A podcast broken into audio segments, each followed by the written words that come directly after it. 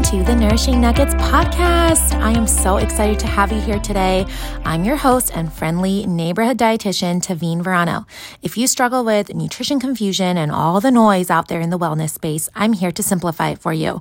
As a registered dietitian, I'll teach you how to build a healthier routine by adding nourishing food to your plate, rejecting that deprivation mentality, using simple nutrition science to empower you, and creating powerful mindset shifts to inspire you.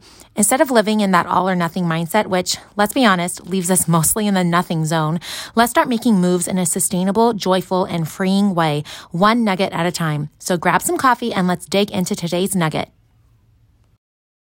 Hello, everyone. Welcome back to today's episode, which is another Q and A. And I'm only going to be focusing on three questions today because I got a few more submitted, but I really want to give these questions the time and attention they deserve because they were really good ones. So we're going to get right start right into it.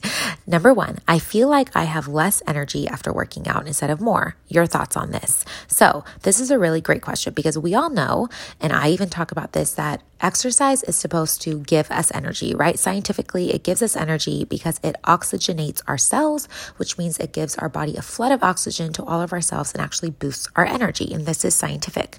But there are a few reasons why you might not be experiencing this yet. So I'm going to get into those. Number one, are you eating enough? You might need a pre-workout snack, a post-workout snack, or a little bit of both to boost your nutrient intake, especially if you're just getting into a workout routine. So I would definitely recommend experimenting with either a pre, a post, or both.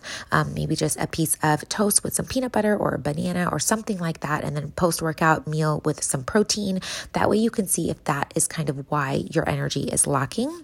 Number two, the second reason why is that maybe you are not being consistent enough. And if you are just getting into a workout rhythm, at the beginning, you are going to feel more fatigued and more tired because your body is just not used to it. But like with any habit, you have to give it time. You have to give it time to be consistent enough to reap the benefits. You have to do something long enough to see the outcome that you want, right? And so keep going and focus on at least getting three workouts in a week so that you stay consistent with it. Don't just do one and then skip for seven days. Do at least three workouts a week.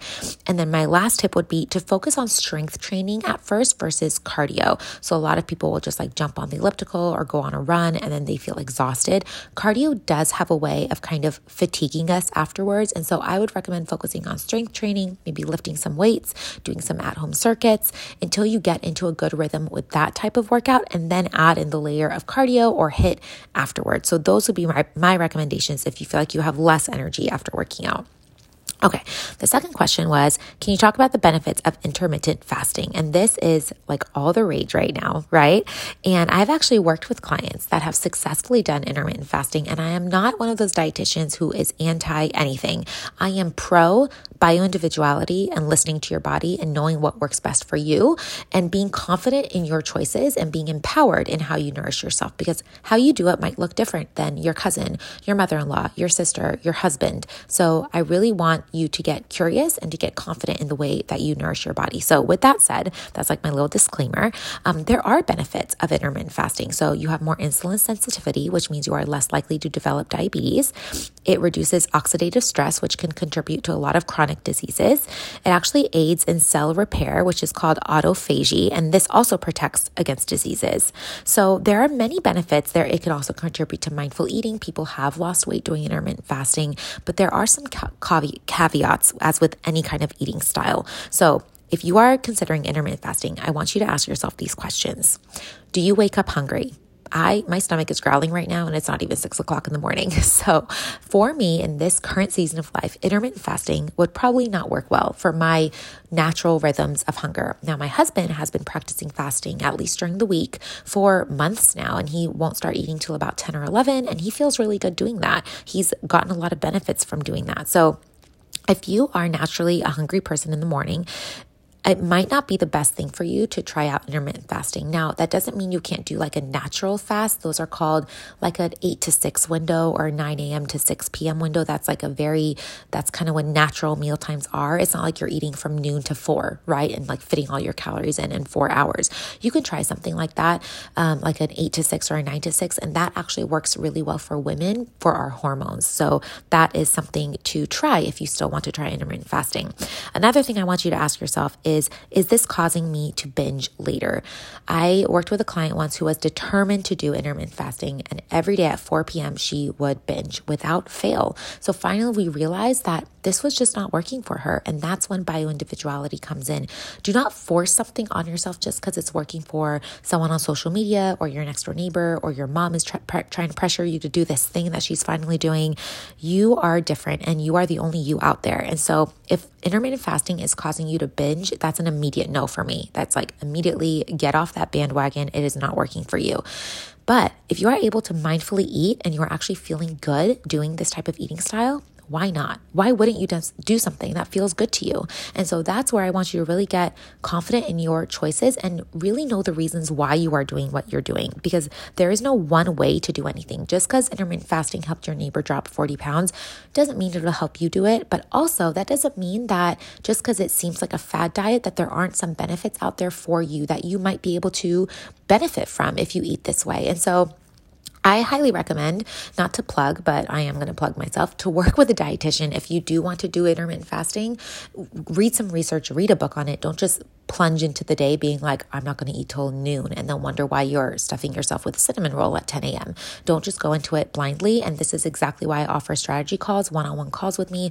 You don't have to sign up with for three months of coaching. You can just purchase a one-time call with me to kind of get some strategies in place and talk to talk through some of these things. If you want to try an eating style like this, I do recommend kind of going at it with some strategy in place and not just going into it blindly. But there are benefits of intermittent fasting and they might work for you if you try them, but ask yourself those questions first. Okay. And then the last question is, how are you so productive with three kids? I have no routine. So first of all, three kids is no joke. So I am I am a work in progress, as are many of us, right? We are all trying to do our best each and every day, but there are some tools that I use throughout the day to kind of stay on top of housework and chores and my business and the kids and all of the things that we do. So number one, I love setting timers. We do tidy timers a lot. We'll set like a fifteen minute timer, or we'll listen to Whistle While You Work by Snow White. And for some reason, that song just triggers me and the girls to clean up and put things back and to be productive in that sense, because I do like to kind of put the house to bed every night and make sure that things are where they belong. And it's not perfect. We have a lot of toys. We have, we have three kids under six.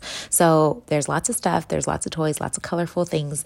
Um, but we try to put everything back where it belongs every night. I also love podcasts. I use use podcasts as a way to motivate me to fold the laundry, wash the dishes, clean the kitchen, clean the bathrooms, do all those mundane tasks that we have to do day in and day out. I put in a podcast or an audiobook and I motivate myself by doing that. So use timers and podcasts to kind of motivate you to stay committed to what you have set out to do for the day.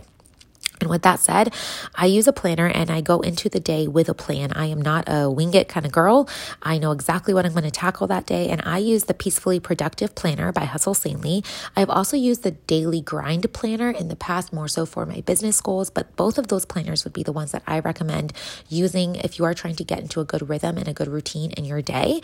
So I know what I'm going to do every day. I set out my plan for the month. So like I mentioned, I am on this declutter journey this year where I'm decluttering a zone every every month, and clothes is my zone for February, and we are a little behind because we all got sick with the stom- sick with the stomach bug this past week, and my husband and I were planning our church camp, but February is not over, and so I'm going to tackle the rest of the clothes zones that are left at the end of this month. But I have a plan for every month. And then from that monthly plan, I make a weekly plan of the tasks that I'm going to tackle, whether it's my business, whether it's church, whether it's house, whether it's family. And so make a plan.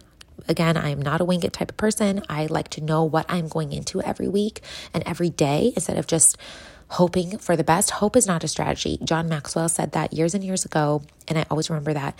Hope is not a strategy. It is good to have hope in the Lord in that sense, but you cannot just like cross your fingers and hope that your day will, will go well, right? The Lord also says to number our days and to plan our days. And so I really believe in having a plan for your day and knowing what you're going to tackle. And again, if you need help with this type of routine and structure and how to be productive, book a strategy call with me. Book a one-time call with me. The, the link to the strategy calls is in the show notes, and you can book either just a one-time call or a call with a week of Voxer, which is basically a messaging app that I use with my clients to help with implementation and accountability. So both of those options are available to you.